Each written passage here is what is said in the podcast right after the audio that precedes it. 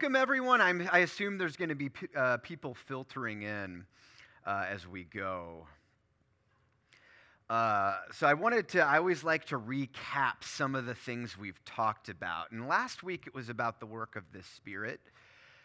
Um, this work of the Spirit sp- uh, specifically regarding us in spiritual formation, being the power behind it, the glue bonding us to Jesus, making us more like Him.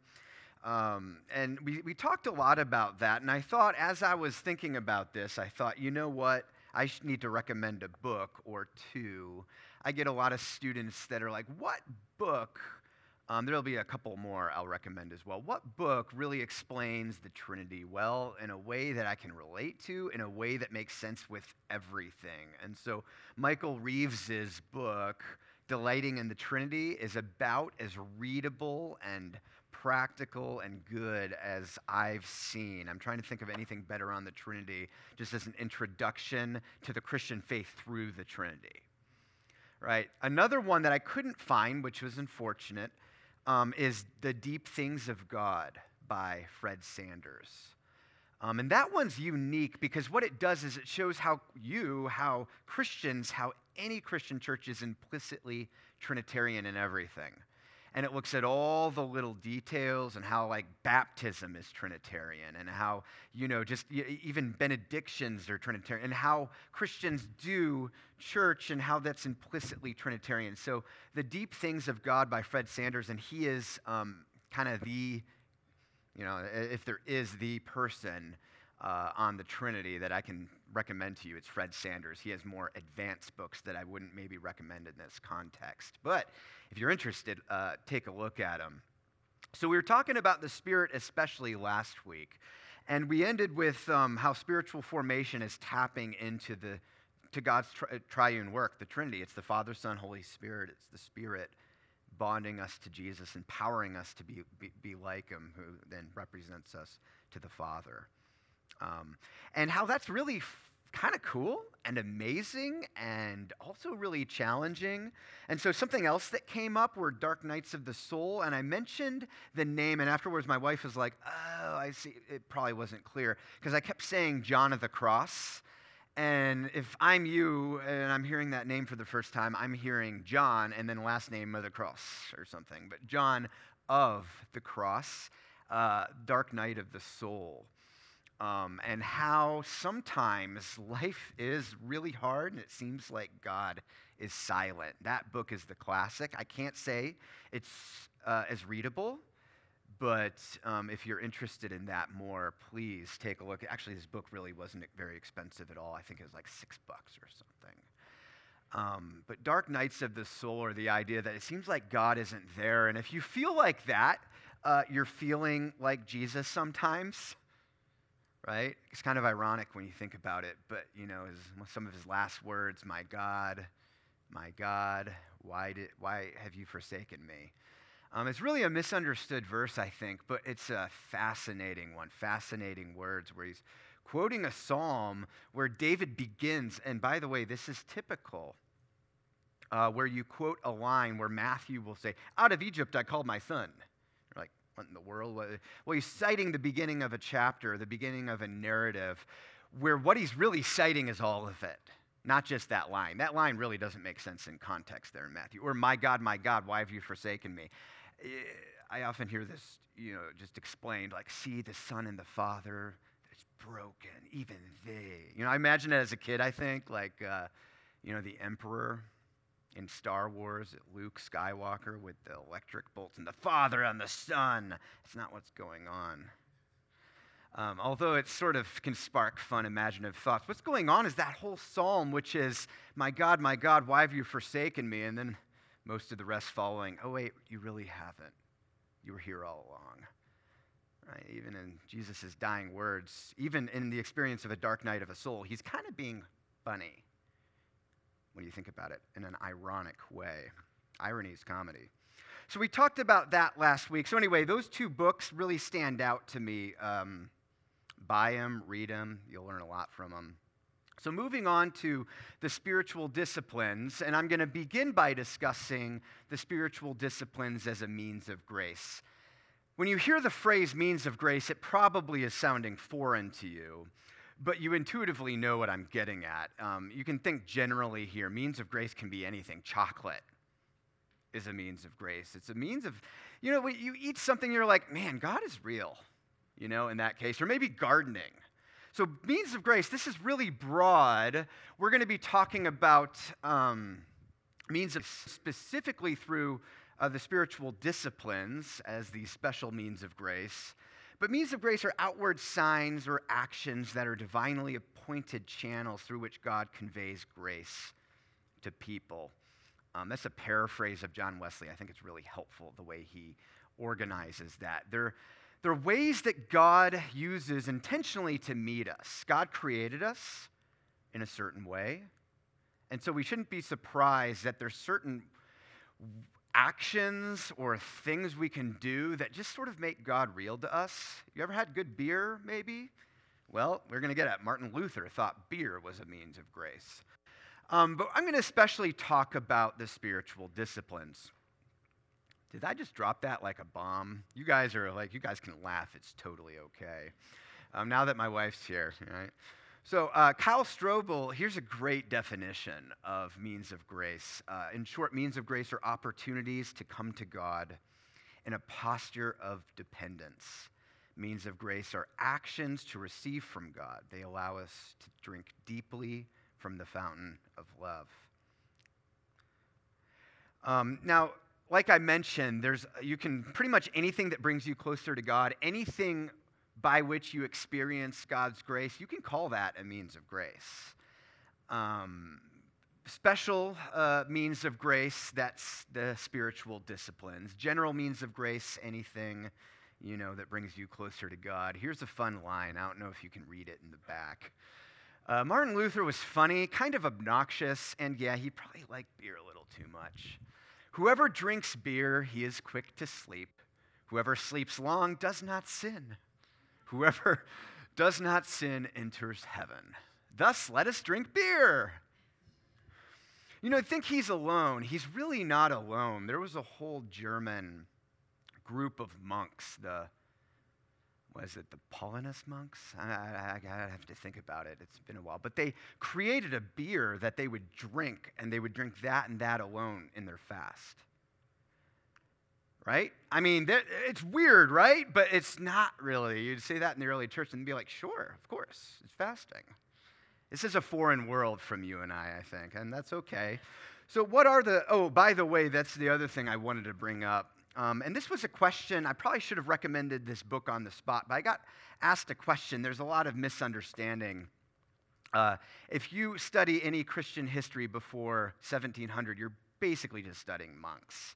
They're the professors, right? So when you just start naming off like people that wrote a lot of books back in 1250, they're all monks. And so this book is awesome by Greg Peters. He's the guru on this over at, um, is he at Talbot or Biola? Talbot's the upper, uh, the graduate school. Um, he's awesome, and this book is super helpful. Uh, it's a bit more of a like undergraduate, graduate introduction to the issue, but he says it well. The monkhood of all believers. What monks are doing is loving Jesus, and they're doing it in a way that does seem foreign to us today. Um, I'm going to be mentioning that, but I just want you to understand as we go by, and I mention some names and some important people. Recognize when I say, "Oh, it's a professor," yeah, they're a monk as well as sort of just understood. So, what are the spiritual disciplines? We got what means of grace are. What are the spiritual disciplines? These are special means of grace. These are, God designed us in certain ways to meet Him, and these are getting in, at that. It's mimicking practices in the Bible, uh, like fasting, solitude, etc., as a way of experiencing God. So, these are special means of tapping into God's grace for the purposes of, of spiritual change. Spiritual formation is much more than just a discipline, so please know that. This isn't just about the disciplines, but they are super practical. Why? Because they're ways of experiencing this change. Here's a great uh, quick definition from Donald Whitney, and I know there's a lot of books. This will be the last one I'll recommend for a second. Uh, this is the classic on it. Uh, Donald Whitney's Spiritual Dis- Disciplines for the Christian Life.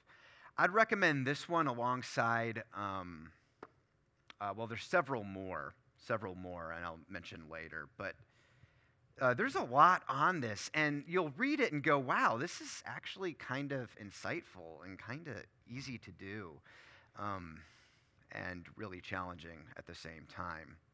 So, the spiritual disciplines are divinely appointed, Christocentric, and spirit empowered equipment for the journey of life unto God. Think of it that way. Long story short. We're going to be discussing some of these. We'll probably get through the, we'll definitely get through the first one today, maybe the second one as well. But first, what are the characteristics of the spiritual disciplines? How do you think about these broadly? And think of these as activities. These are things you do or practices. They're not just attitudes. In fact, it's really not about attitude, it's about doing something to rewire yourself by the power of the Spirit, right?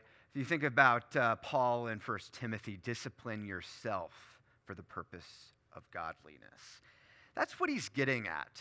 And I, I think Timothy would have just known. Paul doesn't have to explain it. Read the Old Testament. What are people doing to experience God closely, right? And it's a lot of these things what we're going to be talking about. Discipline yourself for the purposes of godliness. Now, these are practices, they're not just things that work for you or for me. These are things that have been going on for a long time, and they've been modeled in the Bible. They're going on. Sometimes, usually, I would say, it's very implicit, it's in the background. The author never says, and you should do this too. You know, here's, you know, Moses. Why is he alone right now? Like, what's going on here? Jesus, why is he one second serving people, like in front, being touched by people, and then in the next, he's like doing ninja moves to, to be alone? Like he's getting out of the crowd. Like, what's going on? Read Mark, read the book of John. It's really interesting. But these are deliberate and self imposed practices. These aren't just, this isn't something that you just do accidentally or you just do it once. This is something that, that is that you keep doing and you keep doing for a very specific purpose. Another way to think about this is repetitious. This is very repetitious. And we don't necessarily, I think as a culture, we don't like repetition, especially the church doesn't like repetition. It doesn't feel new and exciting. But repetition is pretty much your whole life when you think about it, right? You think about you wake up, you have a certain repetition, you have a certain liturgy of life, right? You wake up, what's the first thing you do? Breathe, right? What's the next thing? You maybe like put your foot on the ground, put your other foot on the ground, you get up, you eat breakfast. We don't often think about this, but these liturgies inform us. And when you start thinking about what you're doing, you're, you're starting to realize what the spiritual disciplines are doing. This is repetition. And that's maybe what makes it so hard for us to swallow. I really like this discussion. Um, James K.A. Smith, who's a philosopher, but like really, you know, when you hear that word, you're like, Ugh.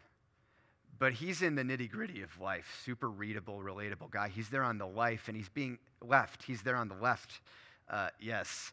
And he's being interviewed by a couple people at Biola. Um, I think you'll find this insightful.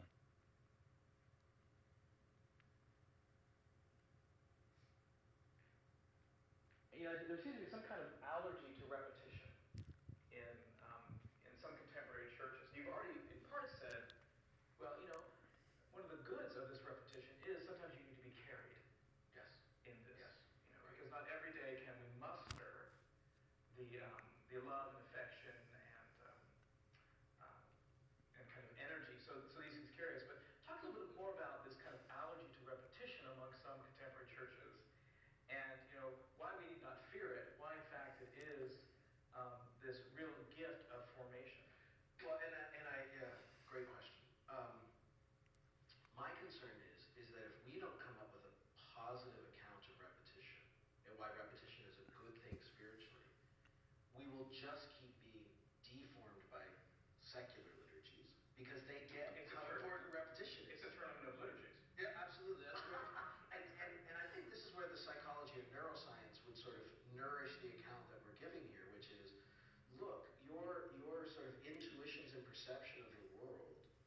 are ingrained in you because you are immersed in practices over time, and that starts to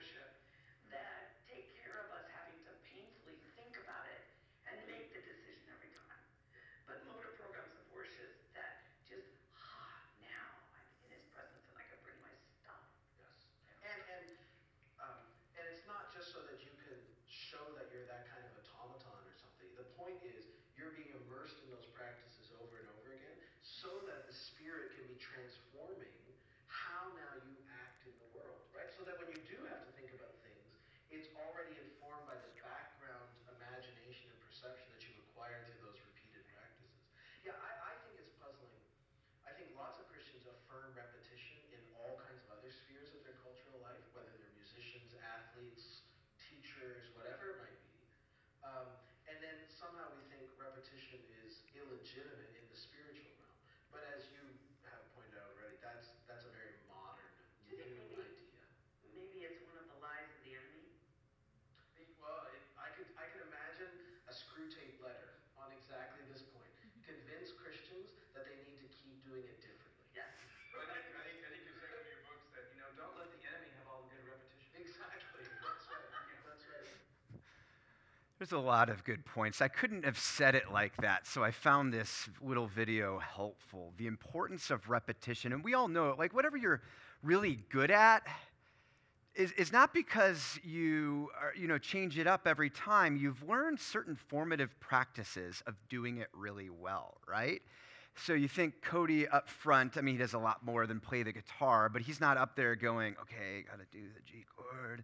Okay, now it's the D chord. You know what I mean? Like he's not thinking about it, but there was a point of it in his life, certainly, when he started learning the guitar where he had to do that every time. And he had to think about it. But then it became part of him. And now he just does it naturally. Now he probably doesn't even think about it. It's just second nature. That's what the spiritual disciplines are doing. It's doing like anything else. Like if you're an athlete, you're going to have to learn how to do every and you got to learn the basics. What do they call it in baseball? The fundamentals. If you don't learn that, nothing else really sticks. You'll always be sloppy. Well, the spiritual disciplines are the fundamentals of, um, well, our faith, of our life, of, of, of living itself. Um, so,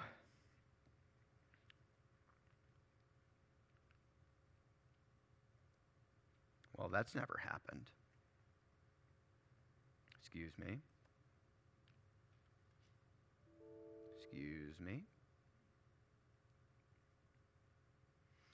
Um, thanks for being here tonight, by the way. I didn't say that. I appreciate seeing all you here. Long week, everyone. It's a quiet audience tonight. Not sure what's happening. There we go.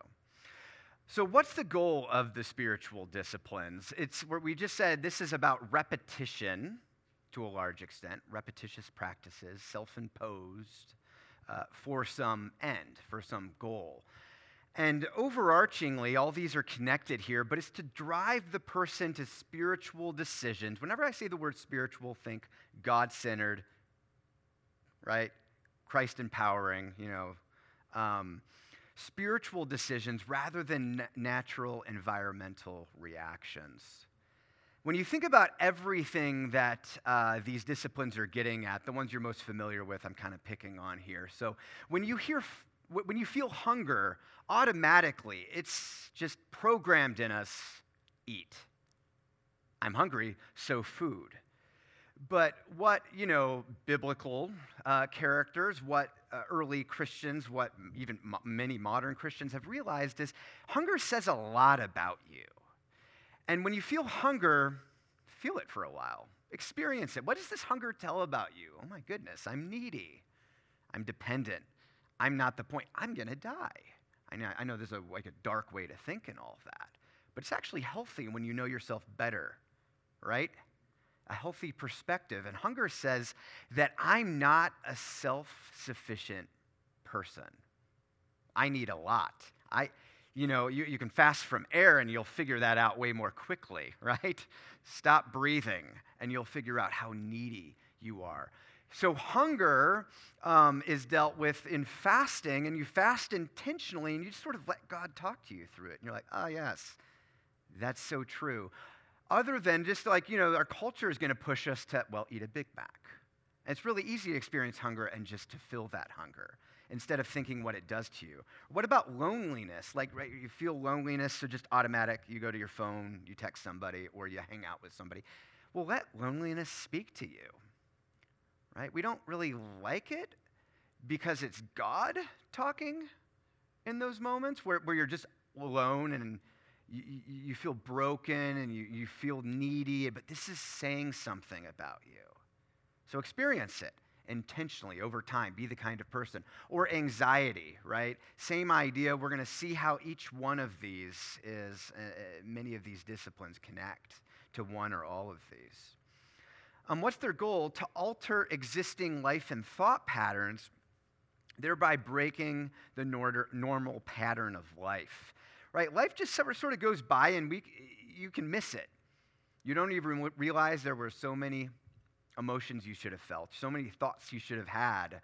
But it's breaking normal life in order to see God's beauty in everything breaking up the mundane to contemplate God, to see God in everything, to see the beauty there. And that's often when you, when you read people that do this, often they'll see things that you would never see otherwise. Right? An example of, um, well, I can name several people, but just, you know, looking at a tree and going, oh my goodness, I learned so much patience by just looking at a tree. I think God created trees just to remind us of patience, this slow, steady, continual growth, never rapid. But they're there after the storm, well, hopefully, except for that one in the church that fell over a while back. Or think of the spiritual disciplines as developing sacred, or as uh, this is a phrase that's often used. I think I probably have to explain it here, but sacred rhythms to engage intentionally in intimacy with God. We have secular rhythms, don't really need to learn. I mean, we do learn them, but we often don't realize we've learned them so well. And so we become a certain kind of person when we get in a car or whenever Black Friday hits. There's certain liturgies that really infect us, right? Well, well imagine uh, a God centered liturgy replacing it or a sacred rhythm and note as we move on that, that the point of Christian life is not the spiritual disciplines. It never was. That would be dreadful news. But these are a means to the end of really experiencing God well. Like Kyle said, to drink deeply from God. Uh, these are means and not end. The end, it really, you can say it's holiness, but it's, it's happiness. That's the end. That's the point happiness in God that's found through holiness, that's achieved through spiritual discipline. Right? So here we are. Why practice? I think it should be somewhat apparent right now. Uh, helpful book right here. Oh, you don't need to see it. Uh, but uh, the idea, Jonathan Edwards loves to talk about uh, spiritual formation as becoming like the master. He's talking about Jesus. We want to be like Jesus, but we don't want to do things like Jesus because it's sort of hard, right? Um, maybe you have some things that you can mimic well or better uh, about Jesus than others, but we all sort of see him doing that. I, don't know how to do that well. I don't know how I can be alone for, for, for hours at a time talking to God, right? Or I don't know how I can serve people so, so like, you know, up close and personal, like all the time. How do I do this? But this is what it's about. It's about becoming like the master. And I've mentioned this in the last couple Wednesdays that, that the importance of this, the importance of formation is if you don't think repetition, if you don't think discipline, and you just go out and do this, well, you you might do it once pretty well. You might do it twice and then you'll stop. Um, this has to become habitual. It has to become you. You really wear, wear, will wear out. Um, so don't think of this as just doing something nice. Keep doing it. Maybe the hardest thing I need to reinforce whenever I talk about this is um, I'll get students saying, you know, I didn't learn anything from it. You know, that whatever spiritual discipline, I didn't learn anything from that. Fasting's stupid. How many times do you do it? Like, you know, it's a lot. Like, well, how many times? Like twice? Three times? Like, if you, you, you see how quickly you'd give up if you're playing the guitar, learning the guitar, playing baseball, give up playing baseball because after three times of practice, it was too hard. It has to become you, habitual. Maybe just pick one that we're going to be talking about these next few weeks and be like, I'm going to make that habitual. I'm going to let God speak to me through that. Think of it as a spiritual diet and exercise program, for real. If the exercise doesn't really hurt, you know, you probably, your muscles probably uh, aren't breaking down much. You're probably not growing much stronger. It might feel good, but there's not much going on. But also see the parallel here of, um, well, if, you're, if you don't care, take care of your body, things happen, problems arise.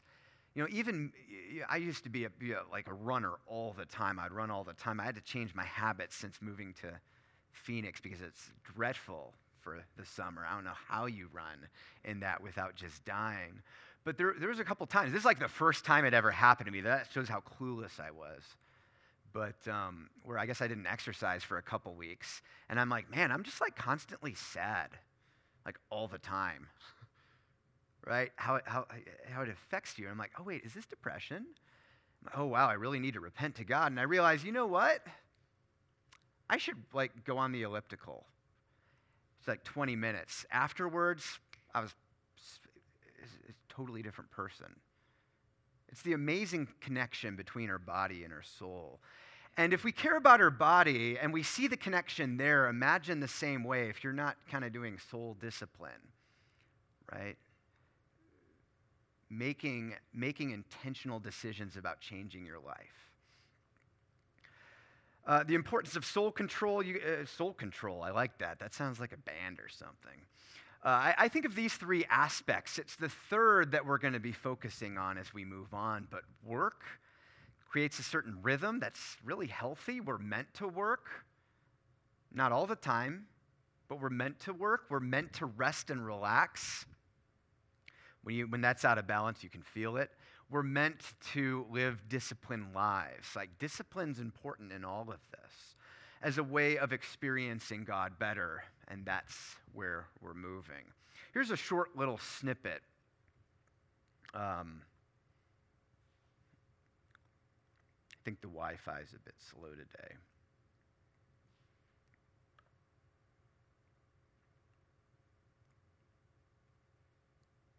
Sorry, everyone.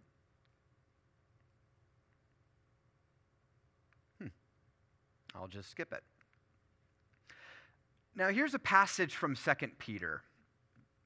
Uh, and I know this is a mouthful and you don't need to read over it yourself right now, but Peter's getting at what we're doing right now and the good news of spiritual formation, the heavy news of spiritual formation. Um, and you can hear it in his words. Here he is speaking. Um, his divine power, God's power, has given us everything we need for life and godliness through a knowledge of him who called us by his own glory and goodness. Through these, he has given us his very great and precious promises, so that through them we may participate in the divine nature and escape from the corruption in the world caused by evil desires. For this very reason, make every effort to add to your faith goodness, to your goodness, knowledge, and to your knowledge, self control, and self control, perseverance, and to perseverance, godliness, and to godliness, brotherly kindness, and to brotherly kindness, love. For if you possess these qualities in increasing measure, they will keep you from being ineffective and unproductive in your knowledge of our Lord Jesus Christ. But if anyone does not have them, he is nearsighted and blind and has forgotten that he has been cleansed from his past sins. Right? The good news of the gospel is we're redeemed, we're free. The good news of the gospel is also live like it, and we have the power to live like it in the Spirit. We have that, and that is what we're going to do. So we're going to jump into prayer as the first spiritual discipline. Before we get there, uh, uh, one important reminder I want you to understand, and this is the one I just typically have to say this a couple times, is the spiritual disciplines do not feel good while you're doing them. Not at least when you're a beginner. Not to just overburden, but I'm really familiar with guitar and baseball. But, you know, I mean, calluses on those guitar strings, your fingers hurt for a good while until you get used to it, but also the frustration of practice. Whatever you're good at, you you know what I'm talking about, and it takes a while to go, oh man, I'm, I get it. I see this. I get it. Sometimes it takes a while. Sometimes it'll be your first time, but then you'll expe- experience frustration, inevitably your second, third, fourth time, or whatever. They don't feel good. This is discipline. If you enjoy doing the discipline, you may, you might, you really might. You're either incredibly mature and wise or you're lying to yourself. I'm, this is for my students here. It's usually the latter. Right? There's some things I really do do naturally. It's like one out of like 500. You know what I mean? And you know what I'm talking about. Some things just, they jive with you and you experience God through it. And it's just intimate and it's just, it, it's real. Like, why doesn't everyone do this, right? But then there's like the whole other list and you're like, I, I don't get that. Now I'm going to skip those. That's where you can meet God even more. Right? If it doesn't burn just a little bit, uh, you know, maybe you hit the five mile stride, as runners say, right? And let every discipline, again, this is not, discipline has such a negative connotation. It's not supposed to, but let it end in contemplation of God. That's enjoyment of God and raptured by God. Um, that's the point of the life. That's the point of the new heavens and new earth. It's to see God in everything and just to be uh, in, incessant uh, and, and, and perfect. And that's what we're all about. So let's begin by jumping into, I think we, I have about 14 that we'll discuss. Um, maybe it won't even take all six weeks. Maybe we'll finish it in the fifth week. We'll see. I don't want to uh, beat any dead horses, so I take out what I find less necessary in order to emphasize what, um, what I think we need to hear. So the first uh, it's hard to categorize the disciplines well. It's pretty traditional to talk about the personal disciplines and then the corporate disciplines. Um, I'm just going to follow that. I don't really care much. Um, I'm going to begin with prayer. And this is something we all do and we're supposed to do. And yet, now let's think of this as a way of becoming what we really are. Not praying because you have to, that's dreadful. I wouldn't want to pray either. But praying because it's exactly how we encounter God, especially when we least want to do it. That's the point. So, prayer. Now, the biblical and theological necessity is sort of obvious. I probably don't need to outline much about how important prayer is here. Um, it's all over the place. Here's um, Luke reflecting on the ministry of Jesus. But now, more than ever, the word about Jesus spread abroad. Many crowds would gather to hear him and to be cured of their diseases. But he would withdraw to deserted places and pray. That's really selfish, Jesus. I remember thinking that as a kid. He's doing something here. He's doing something here. Uh, pray, prayer and solitude are correlated. We'll talk about solitude later. Devote yourselves to prayer. Um, that's Paul just talking about it. I mean, this is just makes make prayer a discipline. Well, prayer is listening and talking to God. Think of it that way. And the, maybe the simplest thing I can tell us all to make it sort of sink in is just talk to God. Don't learn a magic formula, just talk to God. Conversation between God and mankind. This is Edwards talking, Jonathan Edwards yet again. Conversation between God and mankind in this world is maintained by God's word on his part and prayer on ours. By the former, he speaks to us and expresses his mind to us. By the latter, we speak to him and express our minds to him. It's a great way to think about it, right? And this is something, just do it. Don't come up, don't think there's a formula for it. Just do it. We see this, uh, that was a weird animation. Wow, I'm not sure what was going on there. Uh, praying is about changing. So it's about talking to God for a purpose. When you start talking to God a lot and you realize, oh, wow, this is who I am actually. I like to sometimes imagine I'm isolated or that I'm self dependent or self sufficient, but self, I'm independent or self sufficient. But prayer helps you see that you're really not at all. Here's Richard Foster. Uh, he's the other uh, book on spiritual uh, discipline that, that I would highly recommend to you. To pray is to change. Prayer is the central avenue that God uses to transform us. In prayer, we learn to think God's thoughts after Him, to love the things He loves, to do the things He wills. When you talk a lot with somebody, and by the way, God does respond. We like to pretend not, but we know it right? Remember, Satan doesn't convict you. Maybe Satan will convict you about feeling convicted, but if you feel conviction, like, wow, I should stop sinning, that's God talking to you. And when you pray, you sort of start realizing things about yourself. You start changing. You start loving things God loves. You start praying, but it just pray, pray for somebody you don't like. Keep doing it. Keep doing it. And by the, oh, especially when you don't want to do it. That's when you do it. because I was getting creative a while back here. Prayer has a spiritually strengthening effect. I love that line from Dallas Willard, but he moves on to really insightful lines. I have no idea what I was thinking. Um, this was a while ago, I suppose.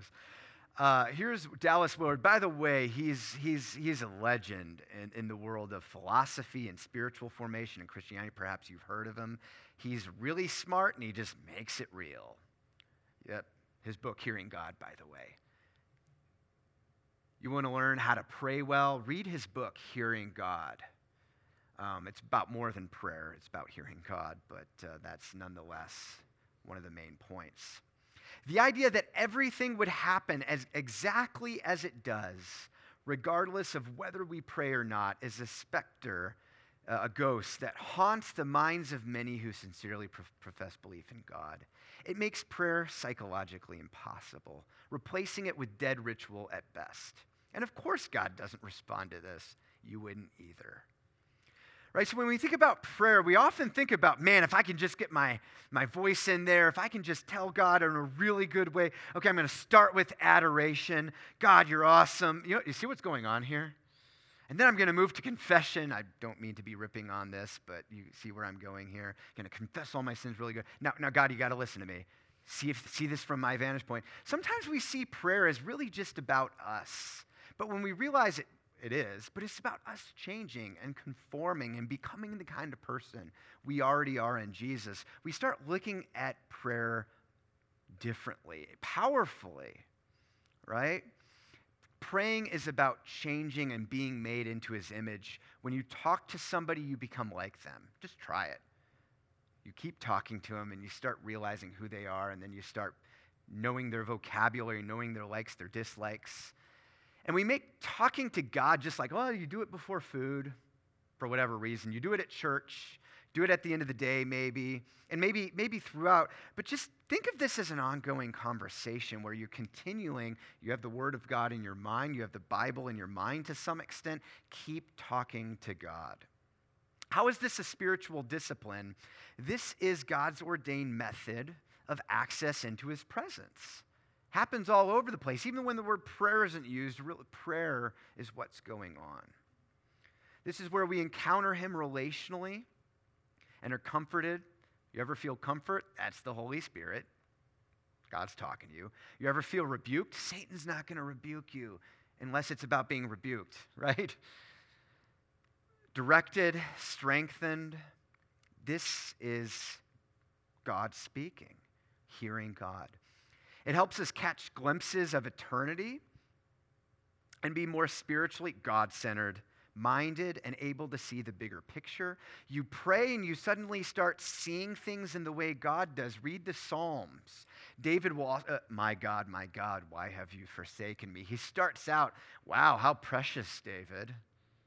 And he ends going, holy, he's just, he's just speaking God's vantage point. He's praying, and that's what the Psalms are. Side note, if you don't know what to pray, just read the Psalms. They're all about Jesus, so they're all about you in him. Right? And there's basically a psalm for everything. Right? You feel lonely, you don't feel like God's near. Well, read David. Where can I flee from your spirit? If I ascend into the heavens, you're there. If I ascend into Sheol, the place of the dead, you're there. It's translated hell often. A profound psalm? Think about this for a second. Um, if you don't know what to pray, read the Psalms. And you'll see David too change his posture. That's what happens when you pray. So keep doing it, and suddenly your negative attitude goes away, and you become the kind of person that's just like. I'm, I'm not saying optimism optimism is, is not the goal, but you become the kind of person that's just content in everything. It is a means of getting me past myself and deeper into God. We've basically said that. And this is, again, this is God's ordained means of transformation. It's not hard to see that. Maybe it's harder to see that with fasting, but that's another one too, where I can say that the same way. So, moving on, how, can, how should you incorporate this in your life?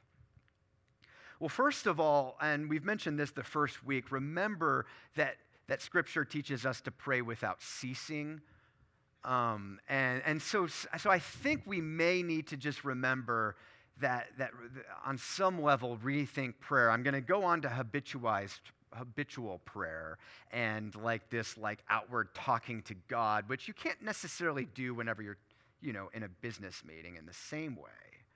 So, so, so first of all, I just want to bring up this idea of contemplation yet again. Bring God into your thought life and let all things terminate in God right? When you see a tree, think God. When you see a pizza, think uh, some of this is easy, right? And that every created thing in the world is all about God. That's the whole point. This isn't like, you know what I mean? It's not just like God's like, I'm just going to randomly create things. Oh, and you humans are my image bearers. Cool. everything's pointing back to Him, it all reflects Him. And thus, it should all reflect our minds. So, just when you're walking through day, go, holy cow, Right? You ever been to a really good cathedral before? A beautiful, I mean, this, this, there's some of this going on. There's symbolism in all the architecture. The world is like that. These things were designed to reflect the world, which turns our emotions and thoughts and feelings towards God. But the first thing I would say is when you, as far as prayer goes, do this regularly and often. And again, um, spiritual disciplines are, this is uh, habitual, this is self imposed. It's going to feel painful at first. And you're going to be like, man, this is just ritual. That's a negative connotation, doesn't it, in some, for some people? Well, Jesus did a lot of rituals. The more you do them, the more you realize, oh, that's what it means to be human. I'm not saying, you're, you're, I'm not saying uh, do these things um, just out of ritual. I'm saying sometimes they will feel imposed, but do this regularly. Find a regular time, several times out of the day. Just pick it and do it. It's that simple. Daily involvement. Whatever your day looks like, involve prayer around that. Just think it through st- strategically at first. And once you kind of get it down, it's like riding a bike, right? It takes a while to learn it, and it's a pain in the butt, and you end up scarring yourself a couple times, but then you get the hang of it, and then it comes easy. Um, sometimes, you know, th- th- there's going to be times in your life where you can do this a lot more. Uh, what you might call a retreat or whatever. Very cool. Incorporate that. But again, think in terms of liturgy and your you're, you're trying to think like Jesus thinks. You're thinking as God intended us to think and looking at our life like they're meant to be lived. Um, and prayer is one way of entering into this and recreating our liturgy, our daily routine, in a way that incessantly forces you to think about God. Right? Wake up, first time you breathe, y'all, there you have it, right there. First time you eat, there you go. It's everywhere. Now, I'm not really big into this, but I do want to mention there are, you know, you can kind of say there's habitualized prayer. So you think of in terms of Acts type prayer. I have nothing against that. I was ripping on it before. Um, but there's no real method. I mean, there's the Lord's Prayer, and Acts reflects that really nicely. But then there's a whole book of Psalms, which mostly isn't Acts prayer. David doesn't always, uh, mostly even, start with adoration. So, but this is a great way to think. If you've never heard of this, you guys know the acronym adoration. Con- I might get this wrong. I don't really care. Adoration, confession, thanksgiving, supplication. I think I just, wow, there you go. That's helpful. Ending with supplication is sort of a reminder that prayer is not about you. I like that. But I don't know if you're like me or you're like people I knew. The first time you learn this, you like start thinking there's a method to talking to God. I mean, can you imagine your kid coming to you? Oh, great and powerful Father. You know what I mean? Please bestow upon me. Oh, sorry, I jumped straight to supplication. Yeah, straight to supplication there, son. No, I mean, in Christ we're children of God. By the Spirit we're empowered by Him. He speaks groanings with, when we don't know what to say, the Spirit talks for us. Just talk to God. And this is a helpful reminder that prayer is about God. So, Acts type prayer. That's not the be all end all, but that's great. Here's one that's maybe less familiar, uh, really familiar to Christians historically, including in our tradition, but today, I mentioned the church split, um, the breakup in the early 1900s. Uh, well, one side went with this, the other's like, so, in, unless you've heard of this, uh, well, here you have it. Centering prayer, it's sometimes called, contemplative prayer. Think of it this way. Oh, first of all, think what it isn't. This isn't emptying your mind or something like that. This isn't Eastern Hinduism or Buddhism or this experience of the void or Brahman or whatever. This is think about something really specific, really tangible that will speak to you. Cross. That's a good one. Cross. Just think about the cross. Now, be quiet for 20 minutes thinking about the cross. And when you think of things, bring it to the Lord. Or you start thinking about sin issues. You start thinking about things that you conquered through the Spirit in you this week. You start thinking about joy, suffering, maybe the dark night of the soul stuff. And that centering prayer. When you center it, on something very specific, maybe a word, maybe a concept, and you just listen for God. If it's consistent with the Bible, it's God speaking to you. Like, what else is it? Again, it, it, don't, don't blame yourself for all the good coming. That's God being like, oh, yeah, maybe you should stop being angry to this person. Maybe you should stop thinking this way about this issue or whatever. Just kind of be with God. Listen. We like to talk. We love talking. I'm a teacher. I Actually, I really don't like talking that much, but I know I appear to. We love talking. And sometimes just listening to God, sometimes the silence speaks much louder. So that's centering prayer. I might get a question about that. Contemplative prayer is another way to say that. And it, it has this weird tinge, but this is something that the Puritans did. This is something Martin Luther did. Um, this is pretty typical stuff. And I find it helpful. Um, just maybe it's because of my background and I was taught talk, talk the right way to God without really being told that way. That's sort of what I got. And here's listen, listen to God. And then another form altogether, and this is something that we I brought up before, and that's ceaseless prayer. Uh, Paul commands us to pray without ceasing. He's not just like equivocating here. There is a sense in which we ought to do this all the time. And there's a lot of ways to do this. Whatever works for you, honestly, the way I love to think about this is bringing God into your thought life, your emotional life, whatever, into your daily thinking. When something happens, direct your mind, your thoughts, your emotions, whatever, to God all the time without ceasing. Just practice this, it comes really easy as time goes on. At first, it's probably going to be straining and weird, right? That ketchup reminds me of the blood of Christ spilt for you. You know, like, okay, Jimmy, he's learning ceaseless prayer. That's, you know, yeah, it might feel painful, but keep doing it because everything really is a reminder of God. That's the whole point. So, how does prayer actually change us? We are right on schedule. How does it actually change us? And I'm going to keep going back to this with each spiritual discipline. I find it really helpful. The, the, the correlation, the intertwining of the knowledge of God and the knowledge of self. This is something that goes back to like any Christian would affirm this. It's most famously and perhaps precisely said by John Calvin. This is beautiful. It is certain that man never achieves a clear knowledge of himself unless he has first looked upon God's face and then descends from contemplating him to scrutinizing himself. And vice versa, Calvin will go on and show that you really don't know God if you don't know yourself. You don't know yourself if you don't know God. The more you see beauty in the world, the more you go, wow, God, that's kind of like a sign of you.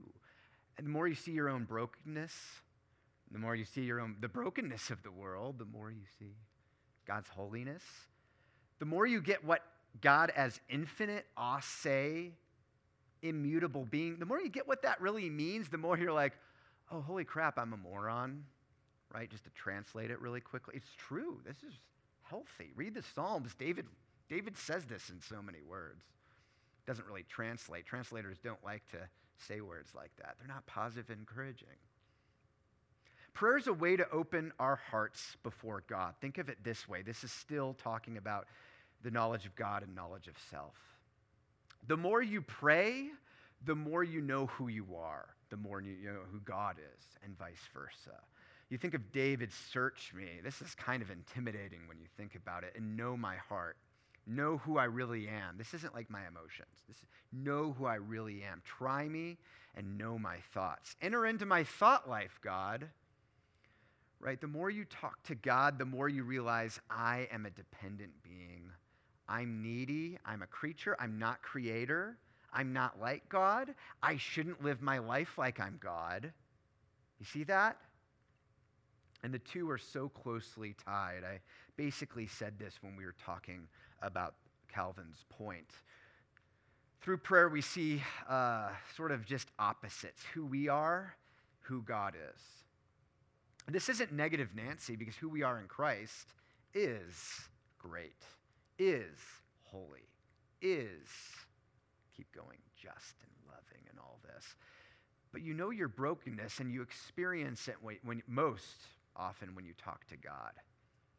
You ever been intimidating talking to somebody really important, really talented, really whatever it is, like some famous person or a smart person, whatever, and you're just intimidated and it sort of changes you, just that one short little thing, like, and you keep going back to it. Yeah, you totally told me this. Like, well, I mean, we're like talking about, you know, the God who made that famous, smart, whatever person. And talking to God all the time will change you more than that one encounter. So become what you are. That's really what the spiritual disciplines are all about. You are this in Christ. Never, ever hear, this is good works, buying your salvation. Nobody thinks that. Thomas Aquinas doesn't, doesn't think that. Roman Catholics don't think that. Orthodox, Eastern Orthodox don't think that. Now, you get confusion in the popular level, don't get me wrong, but this is becoming what you are. You're already this in Christ. Now, act like it. Become that person and act like it. That sounds intimidating. Be happy. You want to be happy? Do this. What does prayer tell you? You're a dependent and social being whose only life and existence and sociality, I couldn't think of a better word, sociality is found in God as awesome as friends are, as awesome as your spouse or uh, whatever, I am not good at thinking about relationships, apparently.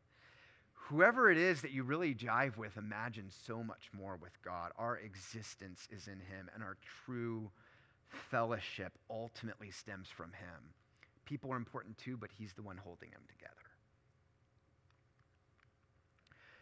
Therefore, when you think about what I'm saying, the point is not, and it's never, this is not the point, I need to pray more. Sure, that's true.